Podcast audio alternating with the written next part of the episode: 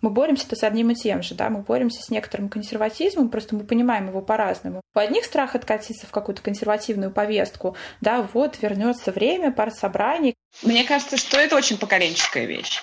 И люди, которые в истеблишменте большинства университетов, они часто еще не поняли, что правила игры изменились, а они изменились. Не слабый пол. Подкаст проекта «Гласная».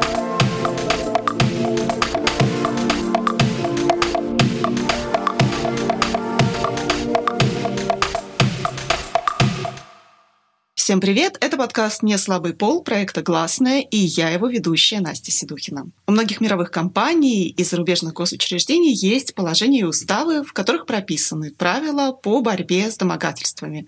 В России этого пока что не наблюдается. Мы уже говорили об отношении к харасменту в нашей стране в первом эпизоде «Не слабого пола». В этом выпуске я решила развить тему и обсудить, как организации и компании могут выстраивать работу для предотвращения случаев харасмента в трудовом или в учебном коллективе. В феврале Европейский университет в Санкт-Петербурге принял политику по недопущению домогательств, травли и преследований. Это прецедент для российского вуза, при том, что в образовательных учреждениях проблема домогательств стоит очень остро. Мы помним недавние скандалы в МГУ и в СПБГУ. С нами на связи из Санкт-Петербурга разработчики этого документа Дарья Литвина, Вероника Костенко и Сергей Тихонов. Мы знаем, что СМИ писали о том, что одна из э, студенток университета пожаловалась на психологическое и сексуальное домогательство со стороны преподавателя. Вы сказали, что вы работали все втроем над этим документом. Вот э, можете рассказать про то, как э, проходило обсуждение? Я подключился в тот момент, когда студентка обратилась в совет э, обучающихся Европейского университета, и мы стали искать какие-то механизмы э, взаимодействия с э, администрацией, ну, чтобы выступить посредниками в этом случае, то есть фасилитировать, насколько можно, рассмотрение этого конфликта. Соответственно, отсюда появилось, ну, то есть мы обратились к некоторым преподавателям, которые, как нам казалось, смогли бы поспособствовать, обратились напрямую в администрацию университета, и где-то в процессе обсуждения, в процессе диалога появилось э, соображение о том, что необходимо каким-то образом изменить и дополнить, и расширить, и написать какие-то, возможно, новые документы, касающиеся этических принципов в университете. Дальше была договоренность с администрацией, что с организация самого процесса написания должна осуществляться силами Совета обучающихся университета, и, естественно, мы собрали инициативную, как она называлась, инициативную группу, которая состояла из нескольких представителей студентов, из нескольких представителей преподавательского состава, из представителей администрации университета и э, представителей гендерной программы как э, наиболее релевантного по отношению к рассматриваемой проблематике институции, которые есть в университете. И, собственно, в, в этом формате мы на протяжении трех или четырех месяцев обсуждали то, какие должны быть э, документы, как, как, какого характера они должны быть, во-первых, во-вторых, какими они должны быть содержательными. Когда произошел конфликт, Сергей, в частности, ну, мне кажется, в основном, да, как председатель студенческого совета, который участвовал в обсуждении этой ситуации, э, увидел, что документы, которые были, написаны совершенно под другой конфликт под другой тип конфликта, да, потому что в университете в основном обсуждаются этической комиссией конфликты, связанные там, не знаю, с грантами, публикациями, очередностью авторства, такого рода вещи. Да? То есть эти документы просто не подходили под ту проблему, с которой вот столкнулась э, значит, заявительница и вообще столкнулось сообщество. И тогда стало понятно, что эти документы просто надо переписывать. Они просто плохо сделаны, они не подходят. И в результате этих обсуждений вот коллеги, студенты обратились к нескольким преподавателям. Вот нас там было в этой медирующей комиссии четверо. Вот я, Даша, еще двое наших коллег. И мы пытались вот как-то построить коммуникацию так, чтобы этот конфликт имел институциональные последствия, да? Потому что понятно, что любой конфликт мы можем просто выплеснуть э, в публичное поле, в Facebook, все попереживать на эту тему, да, как-то проговорить, но ничего дальше не будет. Мы видели таких очень много историй, правда? С харасментом, когда вот, ну, все обсудили, а дальше ничего не случилось. И мы хотели вот этого избежать. Мы хотели, чтобы вот эта история стала поводом для принципиальных изменений ситуации внутри университета. И нам кажется, что это получилось, и вот мне кажется, что это такое очень позитивное развитие, на самом деле, этого сюжета, потому что нам удалось запустить вот этот процесс, на самом деле, благодаря, я считаю, что в первую очередь благодаря студенческому совету и студенческой инициативе. И в результате мы действительно собрали вот эту команду большую, представители практически всех факультетов, которые непосредственно обсуждали каждую букву этих документов.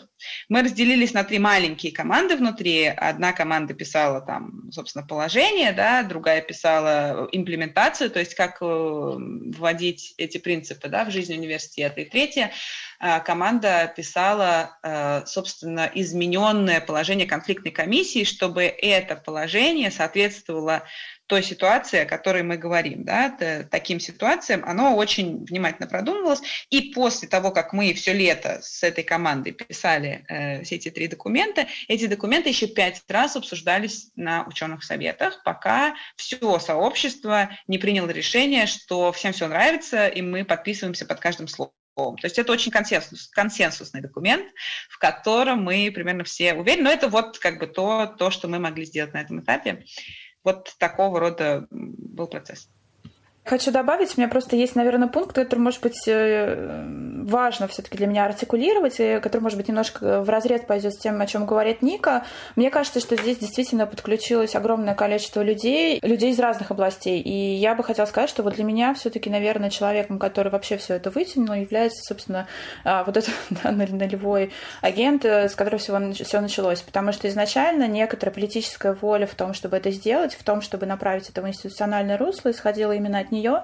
И на самом деле тот эмоциональный удар, который э, во время каждой волны проходился, он, в общем-то, приходился именно по ней, поэтому я бы хотела это особо отметить, что, э, ну, по сути, на самом деле это была а, железная воля, железные нервы человека, который согласился пройти и а, через медийную огласку, которая в какой-то момент э, возникла, и через вот этот процесс медиации, когда у нас возникли разные группы интересов. И на самом деле одно из важных пунктов, которые у нас отсутствовали вот в том документе, который изначально все это регламентировал, было то, что не существовала процедура, которая предполагает некоторые формы защиты а, человека, который находится внутри вот этой вот ситуации. Поэтому это еще приходилось делать в условиях, когда ты как бы прокладываешь дорогу, а не имея каких-то ресурсов оградить от себя от тех реакций, которые сыпятся, которые ты видишь публично или не публично.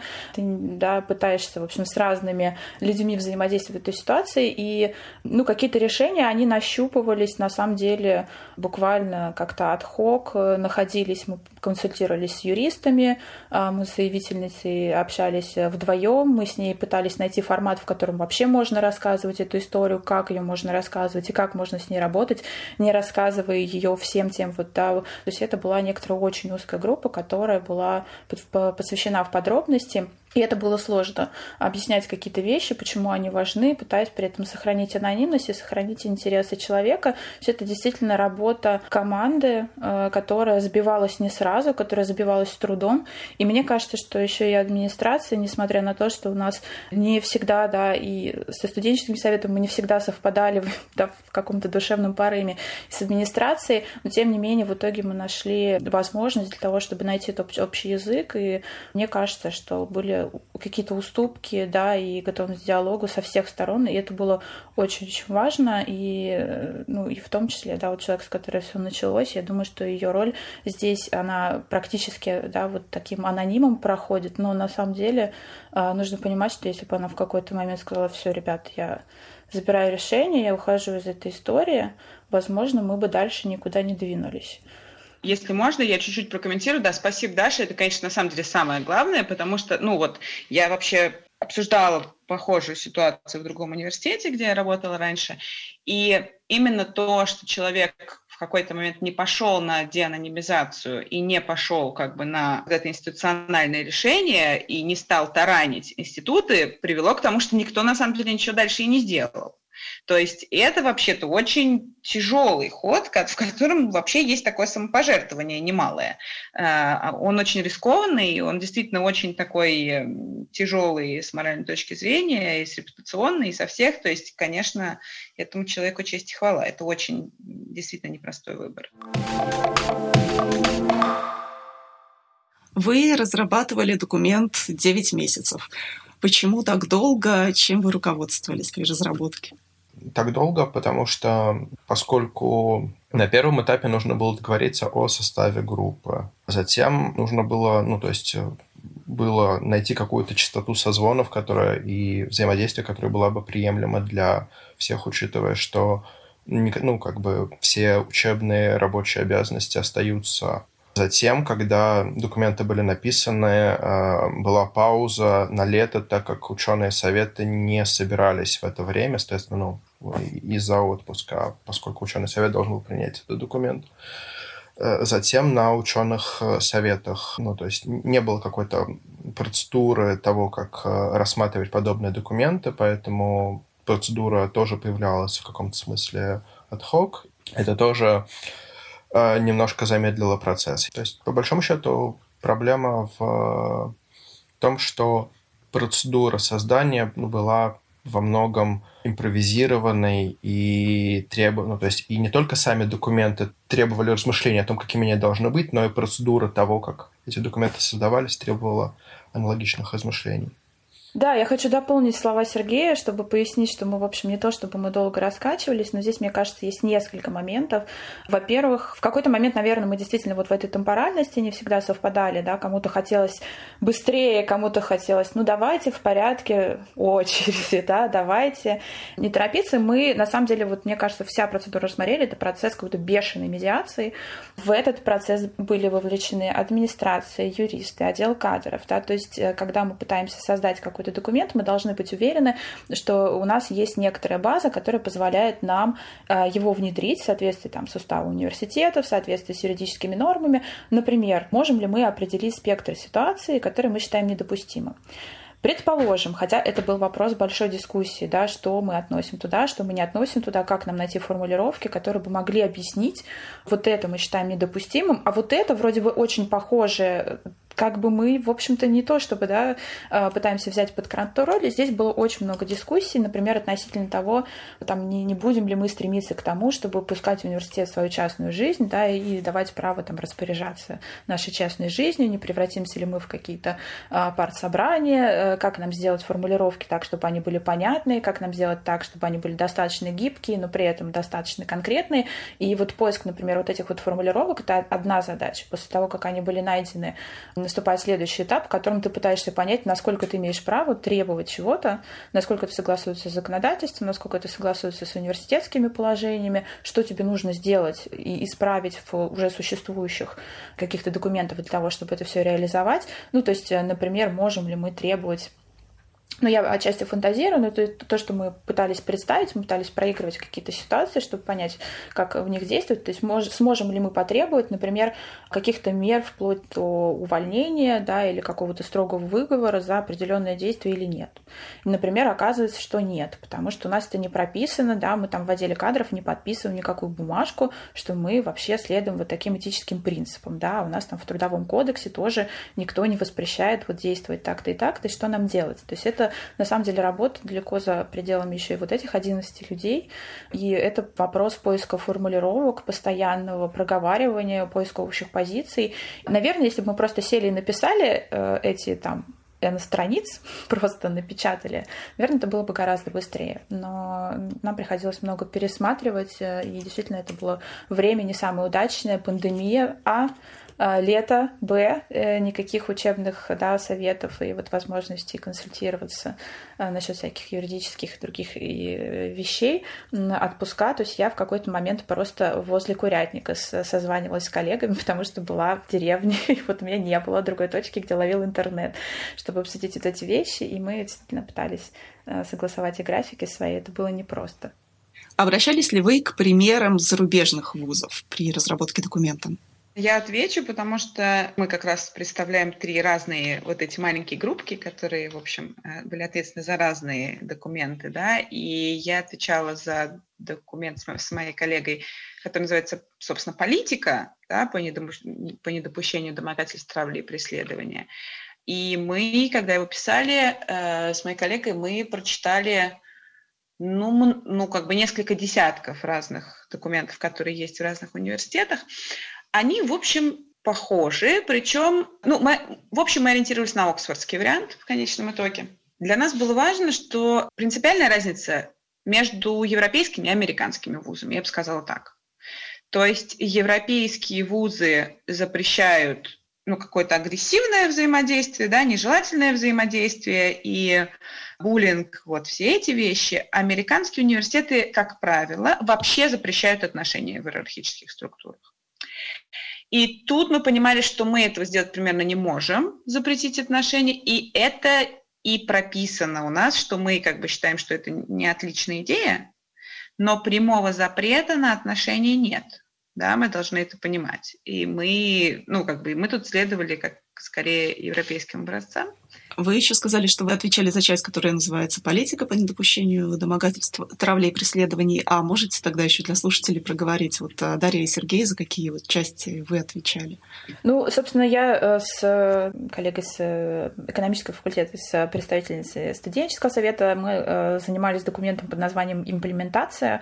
То есть это последовательность шагов, которые описывают, как мы должны внедрить в жизнь наши новые принципы, и она тоже была достаточно сильно, как мне кажется, модифицирована ратифицировано, но вот это документ, который э, скорее определяет э, шаги внедрения нашей политики, и одной из ключевых в этом документе является создание, я даже не знаю, фигуры или института э, омбудсмена, Здесь мы пошли по пути, который на самом деле, ну, то есть пошли по тропинке, которая сама протопталась в ходе нашего разбирательства вот с этим кейсом, да, когда эм, человек просто начал искать другого человека, которому можно было бы спокойно поведать свою историю и с которым можно было бы обсудить, а что делать дальше, да, куда можно с этим идти, как можно с этим работать. И фактически мы подумали, что такая фигура должна существовать, потому что действительно вариация различных этически сложных ситуаций, оно бесконечно, и человеку нужно знать, что есть человек другой, к которому можно прийти, рассказать свою историю, как она есть, без каких-то купюр, и этот человек будет достаточно компетентен для того, чтобы понять, куда с этим вопросом идти,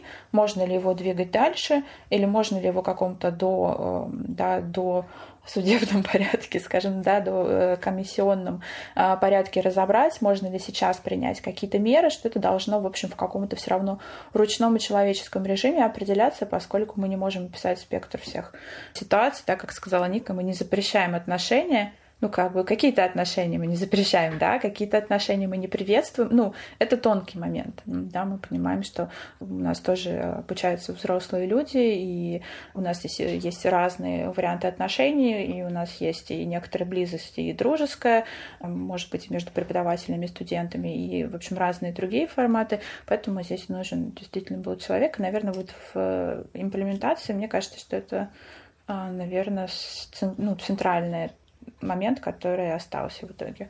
Я бы сначала добавил к комментариям Вероники и Дарьи о том, что в университете нет, ну, как бы нет запрета. На самом деле запрет был и до нас, потому что в действующем этическом кодексе написано, что в случае конфликта интересов, э, ну, преподаватели должны избегать конфликта интересов, то есть недопустимы личные близкие отношения в ситуации, когда есть э, любое проявление неравенства в отношениях, то есть между преподавателем и студентом даже до работы нашей группы не допускались отношения, собственно. Это то, что написано в действующем этическом кодексе. А, собственно, что касается того, чем занималась наша подгруппа, мы занимались редактированием положение о конфликтной комиссии, которая должна рассматривать конфликтные случаи. И мы в основном ориентировались на действующие в университете положения разного рода, которые рассматривают конфликты. Мы ориентировались на случай употребления этого положения, и мы ориентировались на какую-то а, практику рассмотрения а, подобных случаев в других университетах. Вот, собственно, мы единственная из трех групп, которая не писала новый, а редактировала существующий документ. Собственно, мне кажется, мы изменили треть в общей сложности от того, что было, просто переписав его заново. В названии документа фигурирует три слова «домогательство», «травля» и «преследование». А можете, пожалуйста, рассказать, какие определения вы дали вот именно этим трем словам? Ну, смотрите, мы старались как бы не идти прям по пути определений. Мы сначала делали так, а потом мы немножко от этого отошли и прописали это как типы поведения, которые не допускаются в университете. Да? Если вы посмотрите на этот документ, там на, собственно, политику, он очень короткий, он всего две страницы. И мы стараемся описать более широко, что мы понимаем, да, без определения, а именно таким более цельным описанием. Например, мы говорим о том, что целенаправленная травля одного или нескольких членов сообщества э, не допускается, да, оскорбление чести и достоинства, создание недоброжелательной, враждебной рабочей учебной атмосферы, прозвище, уничижительные имена, фамильярность, попытка добиться ухода сотрудника, обучающегося из университета путем создания невозможных условий для работы. Да. Это то, как мы понимаем травлю, предположим. Если мы говорим о преследовании, мы пишем о том, что в университете не допускаются различные формы преследования, в том числе не имеющие сексуальной подоплеки, там слежка, преследование на улице, э, несанкционированное несанкционированное проникновение на рабочее место или место проживания, нежелательная переписка, не связанная с академическими профессиональными обязанностями. То есть мы вот в такой форме писали. Но здесь, может быть, еще важно сказать то, о чем Сергей сказал, что у нас действительно были э, некоторые документы и до этого, просто, э, на наш взгляд, они были не полные и не учитывали многих нюансов. То есть это не то, что у нас был да, зеленый свет на то, что можно было делать совершенно все, что угодно. И там были определенные положения. Ну, во-первых, эти документы, когда мы хотели их обнаружить, нам пришлось э, просто в какие-то недры погрузиться наших корпоративных систем и всего всего остального, и оттуда их выуживать и вообще пытаться понять, что это за документ, его никто не видел. Эм, вот, и когда мы вытащили его на свет Божий, мы, в общем, посмотрели, что там действительно он совсем как-то очень кратко описывает ту ситуацию, которую мы хотели бы рассмотреть, и мне кажется, что все таки да, вот то, что у нас была большая группа, в которой был разный э, опыт столкновения с разными практиками, которые могли с разных позиций посмотреть на то, как оно могло бы развернуться, в итоге помогло нам составить действительно такой, пускай короткий, но достаточно гибкий э, документ, который, в общем-то, дает понять, про что мы говорим, да, что мы говорим про ситуации нежелательного э, да, контакта и контакта, в котором есть некоторое принуждение, есть возможности для манипуляции, и это на самом деле отчасти, э, ну, я уже так с кем-то разговаривала про вот эти вот пункты, которые мы обозначили, что вроде бы в них нет ничего контринтуитивного и нового, но на самом деле это довольно сложно их составить, и это очень важно, чтобы они были прописаны, потому что когда ты сталкиваешься сталкиваешься с ситуацией, в которой тебе не на что опереться, да, и когда тебе не к чему апеллировать, ну, условно говоря, мы можем представить ситуацию, когда, ну, а что, у нас, у нас что, где-то это прописано? вот, да, у нас это где-то прописано, вот у нас пять документов, и там прямо прописано-прописано, вот, и это на самом деле важно. То есть кажется, может быть, что это такая бумажная какая-то работа, крючкотворство, но это э, на самом деле сложно и на самом деле, на мой взгляд, э, важно. Мы все это время говорили о конкретном случае, который послужил поводом для создания разработки документа. А вы в своей практике вообще рабочей и студенческой сталкивались ли или были свидетелями домогательств, превышения полномочий со стороны преподавателей по отношению к студентам? Мне кажется, что тут еще важно понять, что это не обязательно преподаватели и студенты. Вот прям вообще нет. Это вполне себе могут быть отношения иерархические, да, то есть это могут быть люди, которые работают, например, там в одном центре, да, там, не знаю, в одной исследовательской структуре. Это может быть даже как бы более распространенная ситуация, да, что, ну, как бы вот это просто такой очень вопиющий случай преподаватель, студент или там аспирант, аспирант, преподаватель, но это вообще не исчерпывает эту историю. Да? И э, тут я бы ответила, в какой-то момент с Катей Бородиной тоже про это говорили э, на эхе, она сказала хорошую вещь, важно, что пока в России патриархат, в общем, такой силы, э, разумеется, харасмент есть везде.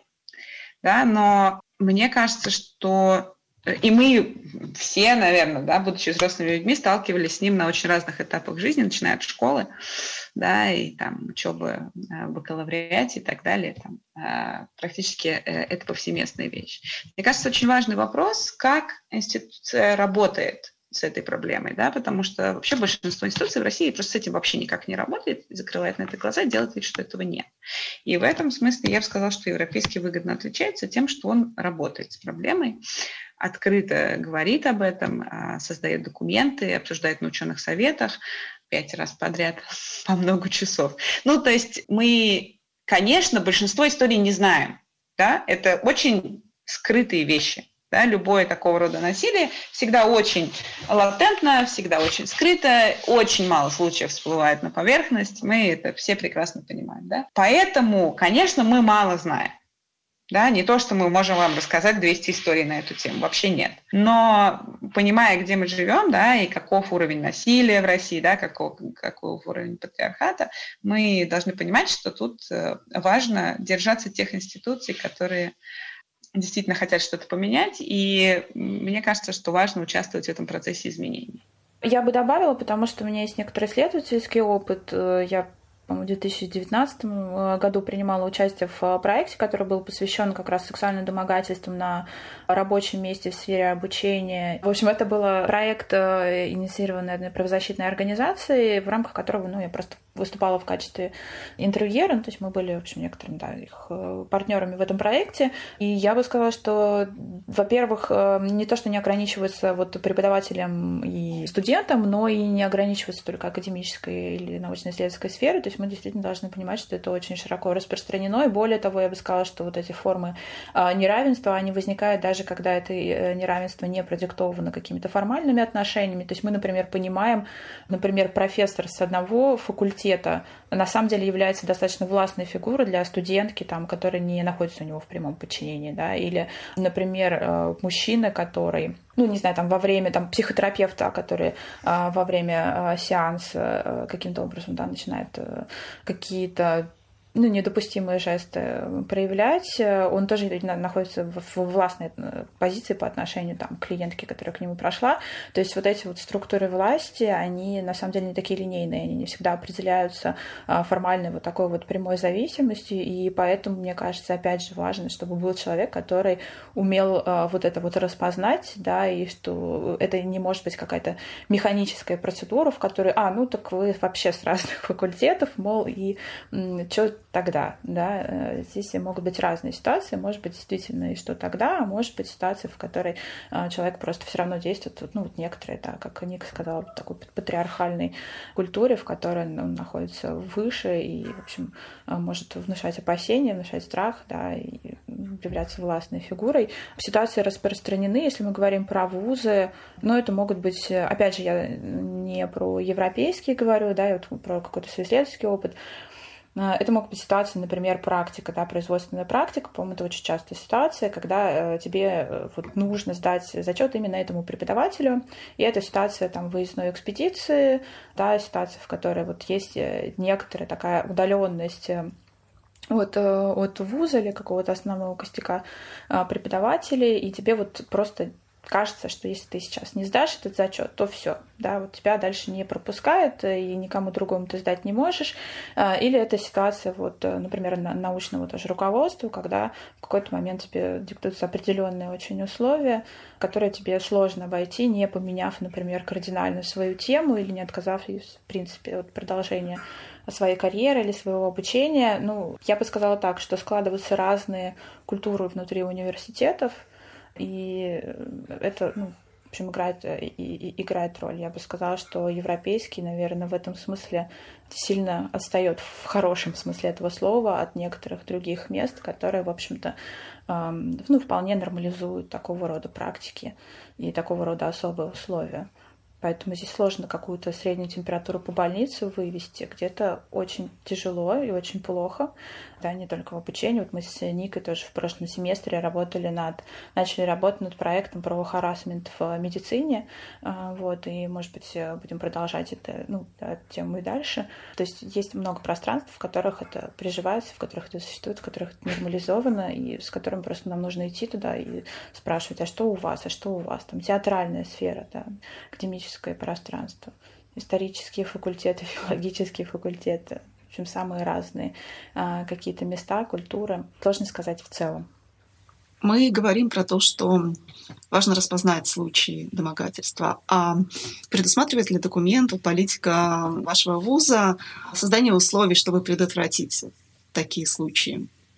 Мне кажется, главное, что делают предложенные документы в том, что касается предотвращения, ну, поскольку сложно а, предотвращать то, что происходит, а, ну, то есть то, что, в общем-то, является личными отношениями и то, что, в общем-то, происходит, ну, то есть не видно а, в институции до тех пор, пока это не становится проблемой, это то, что говорит много раз на разные лады о том, что есть хорошо, что есть плохо, что лучше не делать, что вообще нельзя делать ни при каких обстоятельствах, что казалось, что может казаться допустимым, но на самом деле допустимым не является. И, как мне кажется, это важная история в случаях с харасментом, когда то, что казалось допустимым и нормальным сначала, оказывается совершенно недопустимым в какой-то момент, когда происходит переосмысление происходящего. И, собственно,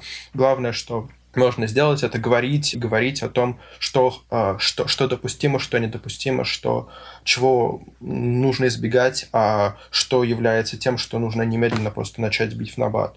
Вот, и в этом смысле имплементация предусматривает ознакомление с этими документами слушателей и сотрудников. Соответственно, предусматривается позиция омбудсмена, который э, может, ну, то есть, как, который должен стать таким универсальным конфидантом, с которым можно обсудить какие-то сомнительные случаи. И в этом смысле, мне кажется, документы предотвращают в том, в том что проговаривают, что можно, что нельзя.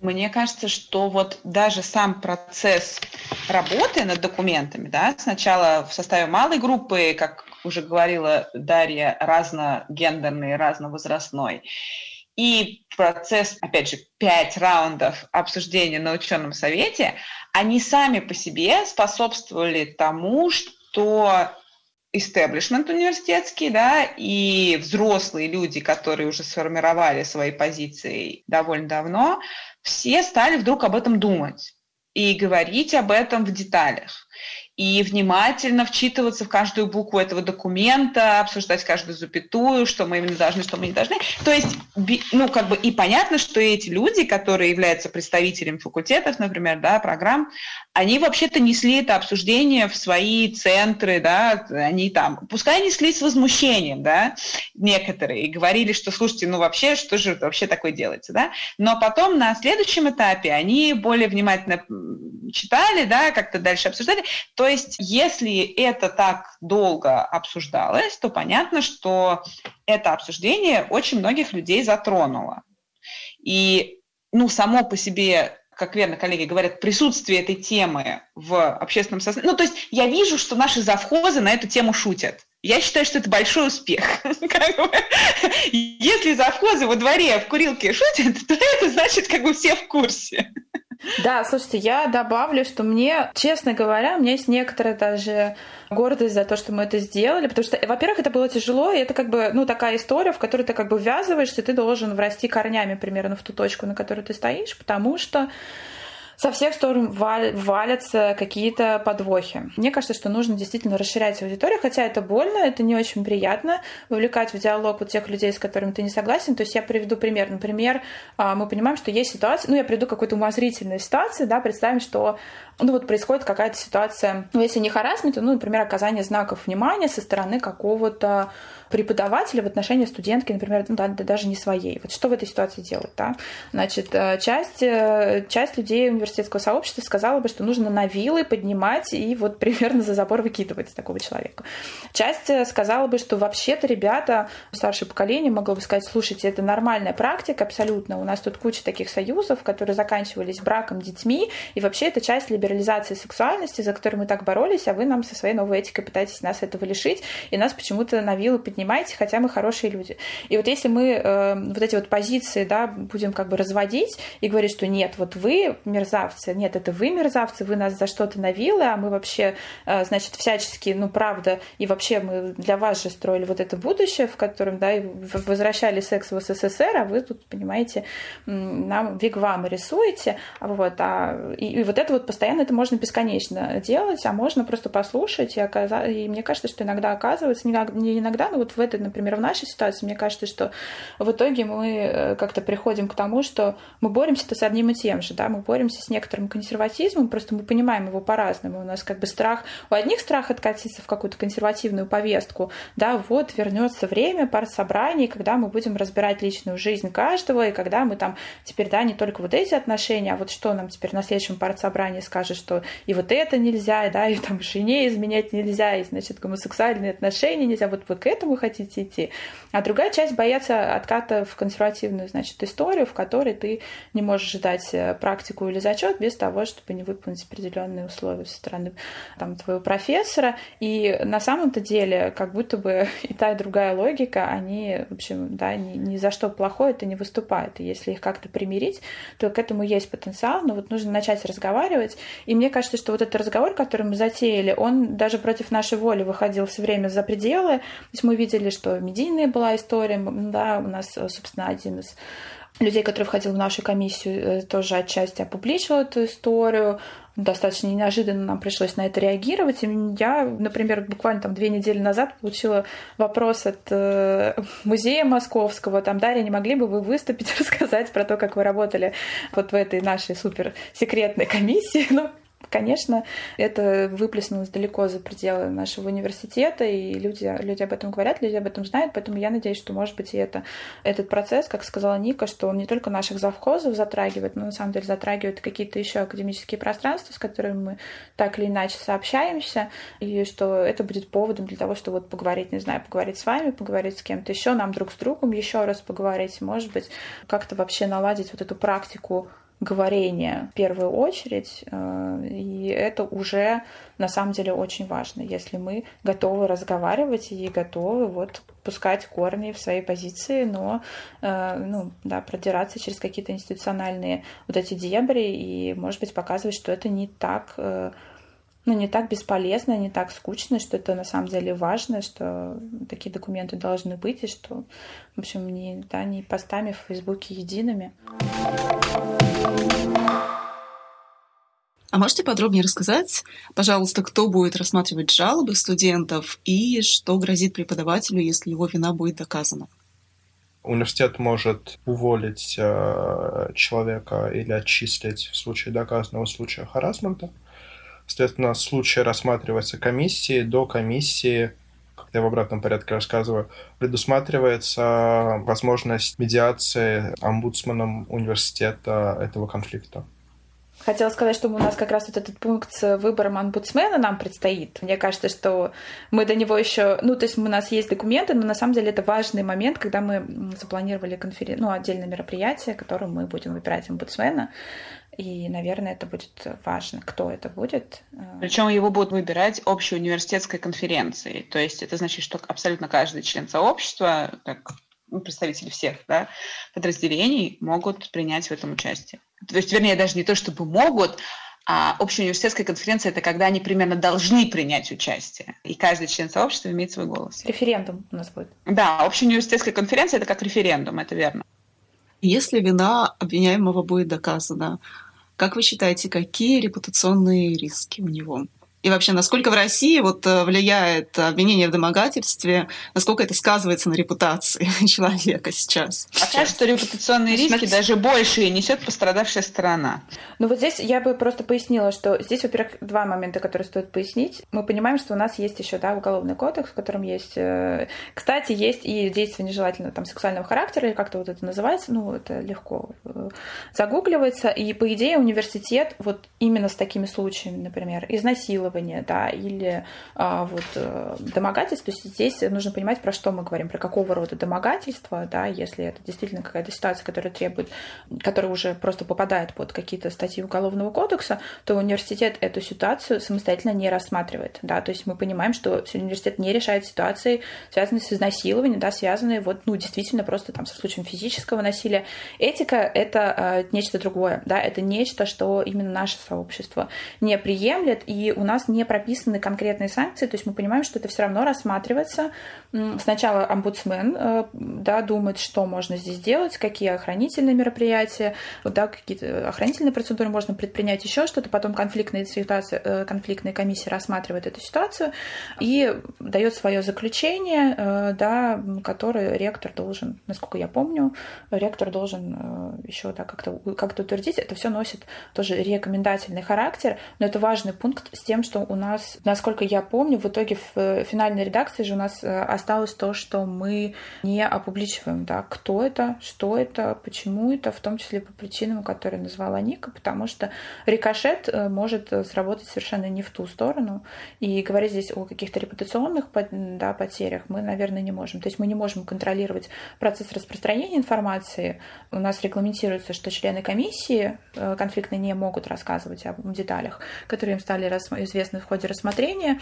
Собственно, у нас и нет правила, да, которое бы заставляло нас делать публичными результаты такого рассмотрения. Поэтому репутационные издержки, наверное, в каждом случае они будут очень по-разному складываться. Наверное, кто-то может, узнав об этом, отказать коллеге, не знаю, в участии в, в гранте или в проекте, может стать не рукопожатным, но это, наверное, сильно зависит от ситуации, сильно зависит от того, насколько она стала известна, насколько те круги, в которых этот человек присутствует, толерантны или нетолерантны к таким типам. А увольнение из вуза предусматривается? Может ли случиться такое, ну, в такой в худшей ситуации? Ну да, короткий ответ. Э, да, более длинный заключается в том, что сотрудники, ну то есть а, а, одна из э, новаций наших документов заключается в том, что так как э, ну, сотрудники подписываются под ними, так же как под, например, правилами противопожарной безопасности, и, естественно, берут на себя обязательство их соблюдать в явном виде, и таким образом появляется возможность в случае нарушения прибегнуть к увольнению. Ну, я хотела сказать, что не обязательно к увольнению, да, то есть там могут быть очень разные санкции, там могут быть какие-то там, э, не знаю, выговоры, что-то такое, какие-то разговоры, там, недопущение до очного преподавания. В общем, короче, там есть э, много различных санкций. Увольнение – это предельная санкция, разумеется. И какая именно санкция не прописана в документах. Да, это была такая общая позиция ученого совета, что мы говорим до какой степени да, могут быть санкции, но мы не работаем за конфликтную комиссию. Конфликтная комиссия – это люди, которым мы все доверяем, которые достаточно репрезентативны, чтобы вынести решение да, в каждом конкретном тонком случае. Поэтому не то, что что-то случилось, все как бы все сразу уволены. Да? Нет, это не так. Это мы еще никогда не имплементировали.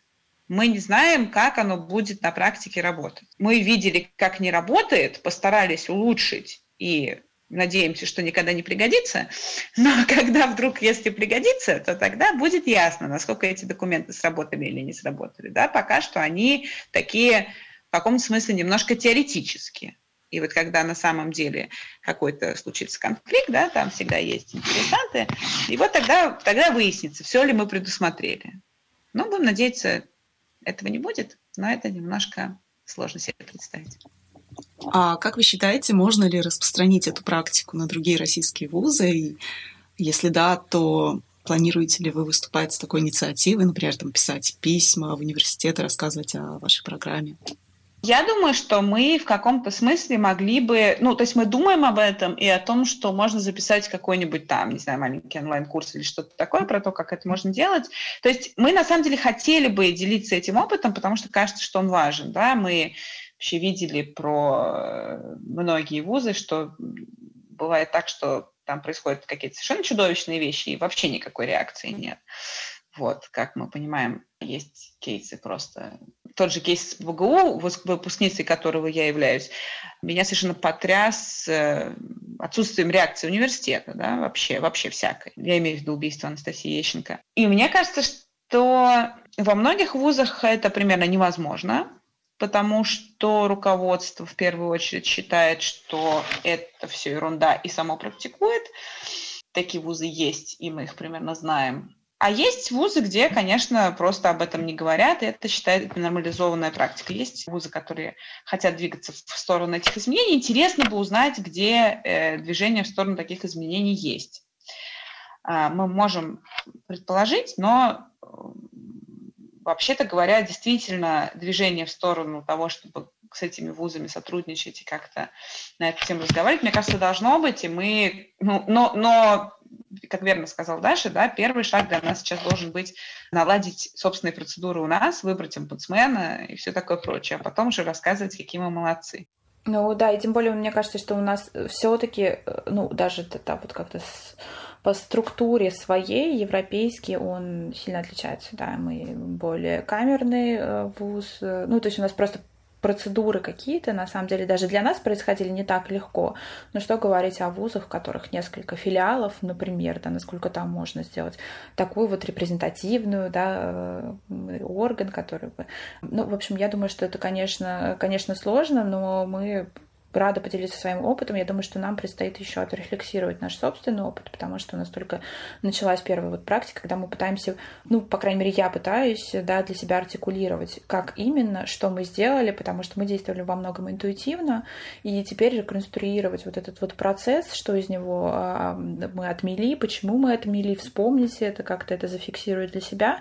Я думаю, что это то, чем мы сейчас э, займемся. Да, тоже, может быть, еще и с коллегами, которые здесь сейчас присутствует, тоже подумаем насчет того, чтобы что-то писать или э, как-то рассказывать об этом. И я думаю, что вообще-то э, то, что мы стали это делать, это упало просто в благодатную почву. Еще до этого, до всей этой ситуации, мы, у нас образовалась просто инициативная группа, в которой тоже я и Ника Сергеем как-то входили. У нас была одна встреча по поводу различных этических моментов, и мы хотели это обсуждать, то есть мы хотели делать какую-то такую регулярную группу, мы даже встречались на гендерной программе, встречались, обсуждали обсуждали, а, как нам сделать ряд мероприятий, которые бы рассказывали о различных этических тонкостях и различных практиках, которые а, нам не нравятся. И поэтому я бы сказала, что вот все подкасты, все, ну, не знаю, какие-то публикации, да, какие-то выступления публичные, вот эти вот действия, они подготавливают просто почву для того, чтобы такого рода институциональные изменения были возможны, потому что без вот этой поддержки, без вот этого запроса снизу, со стороны студенческого сообщества в том числе,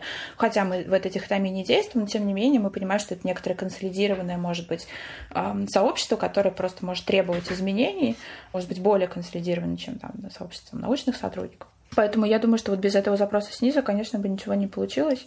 Важно учитывать, что это, в общем, Этот запрос формировался без нашего участия, до нашего участия, вне нашего участия, а, является просто частью каких-то социальных, культурных процессов, которые мы все наблюдаем. Поэтому, может быть, будет становиться больше возможностей. Мы со своей стороны рады рассказать и рады ответить на вопросы, которые у кого-то будут возникать. Иногда кто-то пишет. У меня был опыт, что писали люди из э, каких-то региональных вузов с очень конкретными вопросами, что делать вот так, чтобы вот такую ситуацию разрешить этично, да, что делать в этом случае.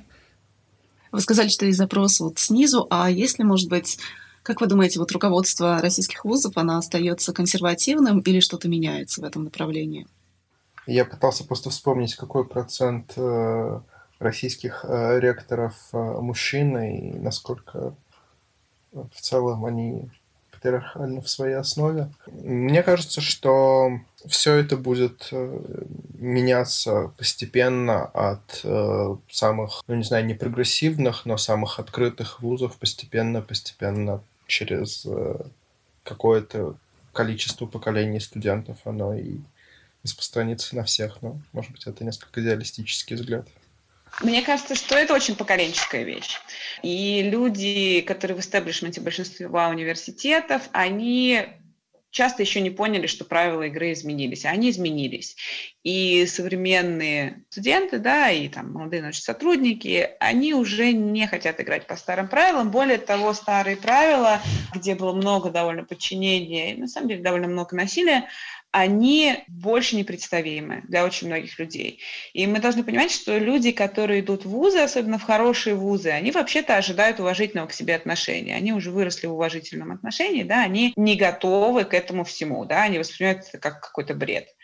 Я помню, что еще 10 лет назад, когда я училась в СПБГУ, э, мы это воспринимали, ну, как такую очень неприятную, ну, в общем, норму вещей. Да? За 10 лет произошел абсолютно качественный скачок восприятия. Да? То есть это стало, вот многие из тех вещей, которые там, например, практиковались в СПГУ, да, сейчас ну, понятно, что я стала на 10 лет старше, да, но еще и как бы вот те люди, которые сейчас студенты, они тоже воспринимают это как очень многие вещи как абсолютно недопустимые. И даже вот, ну, когда вспоминаешь вообще то, что было, думаешь, господи, боже мой, а как мы вообще не пожаловались, никуда не пошли, как же так можно было? А потому что вот как-то, ну, как-то пришел, и вот тут так устроено. Думаешь, ну и ладно, так устроено. Ну, неприятно, конечно, но как бы что делать, надо же доучиться. Теперь это не так. То есть мне кажется, что чем, ну, как бы очень все быстро меняется. То есть Сергей говорит, что это там оптимистичный прогноз. Мне кажется, что это абсолютно реалистичный прогноз. И эти истории будут, разумеется, всплывать, да, они будут утекать в сеть, есть студенческие там, ну, есть Докса, есть Facebook, да, и на самом деле публичность способствует тому, что эти проблемы, по крайней мере, обсуждаются. Может быть, они много где не решаются, но они, по крайней мере, обсуждаются. Да? Мы видели вообще-то некоторые акции, связанные с сексизмом, и на очень консервативных факультетах, да, мы помним, была такая акция, по-моему, к прошлому, к позапрошлому, 8 марта, как студентка вывесила, по-моему, на соцфаке из ПБГУ плакаты с тем, что вообще там преподаватели несут всякую хрень по поводу того, что там как бы там твое место примерно у плиты, а не на философию ходить. Вот, так вот, это все еще, как бы, понимаете, глупость каждого выносится на публичное обсуждение. Поэтому люди даже те, кто, в общем, так и думают, они уже начинают немножко так скромнее себя вести. И мне кажется, что это лавинообразный процесс, что он очень быстро пойдет, и что это движение не остановить. Причем, как бы, ну, понятно, что ближайшие 10 лет, мне кажется, будут временем, когда мы будем только этим и заниматься, только всеми этими историями, обсуждениями, будем пытаться понять, как вообще нам дальше с этим жить, будем ужасаться, сколько этого всего было, как же мы этого не замечали, потому что понятно, что процесс такой коренной трансформации в этом отношении будет очень болезненным. И для многих он будет действительно просто непредставимо тяжелым. Людям трудно, когда там убеждение меняется быстро. Да? Людям это некомфортно всегда. Поэтому будет очень много стонов, что вот нас зажимают, не дают возможности самовыразиться, там, э, встречаться там, с, с людьми, значит, с которыми мы всегда могли встречаться. В общем, стона будет очень много. Но через 10 лет это все, что мы сейчас обсуждаем, будет абсолютно непредставимо. У меня было просто, да, в э, продолжение, во-первых, что это процесс, то есть не, не столь я оптимистична, может быть, как Ника, но я не верю, что мы придем к моменту светлого будущего, в котором мы такие, о, все, значит, коммунизм, счастье. Ну, в смысле того, что все, пришли, все, разворачиваем палатку, тут никакого харасмента нет. Это будет э, постоянно, да, это некоторый процесс, который будет э, длиться, длиться. Но, может быть, отчасти я соглашусь с Никой, потому что у меня такая будет метафора, наверное, связана вот как это, это, как э, курение в кафе, да, когда мы все такие, это как это, в смысле, курить в кафе теперь нельзя, с ума посходили, еще на улицу тащиться, чтобы курить. Вот, а потом вообще даже как-то курить все бросить, сейчас вообще не с кем покурить, я уже сама бросила, потому что невозможно, что куда мы пришли. Вот. А оказалось, что да, что совершенно, ну вот, лишают, вообще связывают по рукам и ногам, и вообще как это так? Да, вот даже сейчас, если мы пытаемся вспомнить, ну, это было совершенно, ну, нормально, да, там были курящие, не курящие столики, вот, э, не знаю, курящие, не курящие факультеты у нас есть в вузах, да, мы понимаем, вот здесь вот похуже, вот здесь как бы получше, ну, вот здесь вот, ну, в общем, придется дымом подышать вот, э, вот этим вот, и, наверное, через, ну, какое-то время мы просто, да, это действительно будет просто куда-то уходить в другие пространства, а потом, может быть, и а, вовсе вытесняться, не, не, не уверена в том, что мы придем к тому, что мы совершенно будем лишены, то что ну, просто по тому же опыту да, международному, про который мы говорили, видим, что на самом деле даже длительное внедрение таких э, программ, оно не спасает окончательно, да, и на самом деле есть какие-то тонкие вещи, и есть действительно вещи, которые делаются осознанно, да, и когда люди, в общем, используют какое-то свое положение, то есть мы понимаем, что мир вот таким вот миром радуг и розовых пони не станет, но то, что есть некоторая тенденция к тому, чтобы вот эти переговоры начинались, есть какой-то рост вот этого голоса, да, э, мы все знаем нашу прекрасную аксиому, что личное — это политическое, и вот то, что у нас вот это личное, оно стало выноситься в публичное пространство, пространство обсуждения, собственно, и дает нам возможность вот этой мобилизации, потому что когда это оставалось в пространстве наших приватных историй, да, ну вот, ну, положили мне руку на коленку, ну, э, да, а когда мы нет, так я сейчас мы тут мобилизуем протест, э, плакаты э, развернем, да, выступим, расскажем и объединимся вообще группой, да, мы будем про это говорить, нам не стыдно про это говорить, мы знаем, что мы, да, что мы здесь правы, мы можем про это рассказывать, ну, собственно, происходит какая-то вот такая мобилизация, я думаю, что этот процесс, наверное, действительно свернуть уже сложно. Не слабый пол. Подкаст проекта «Гласная». Если говорить о домогательстве со стороны мужчин, не только они виноваты. Мой муж меня бьет, а почему ты не задумывалась об этом? А что ты сделал для того, чтобы он тебя не бил? Там существует глагол теперь «харасить». Как? Харасить.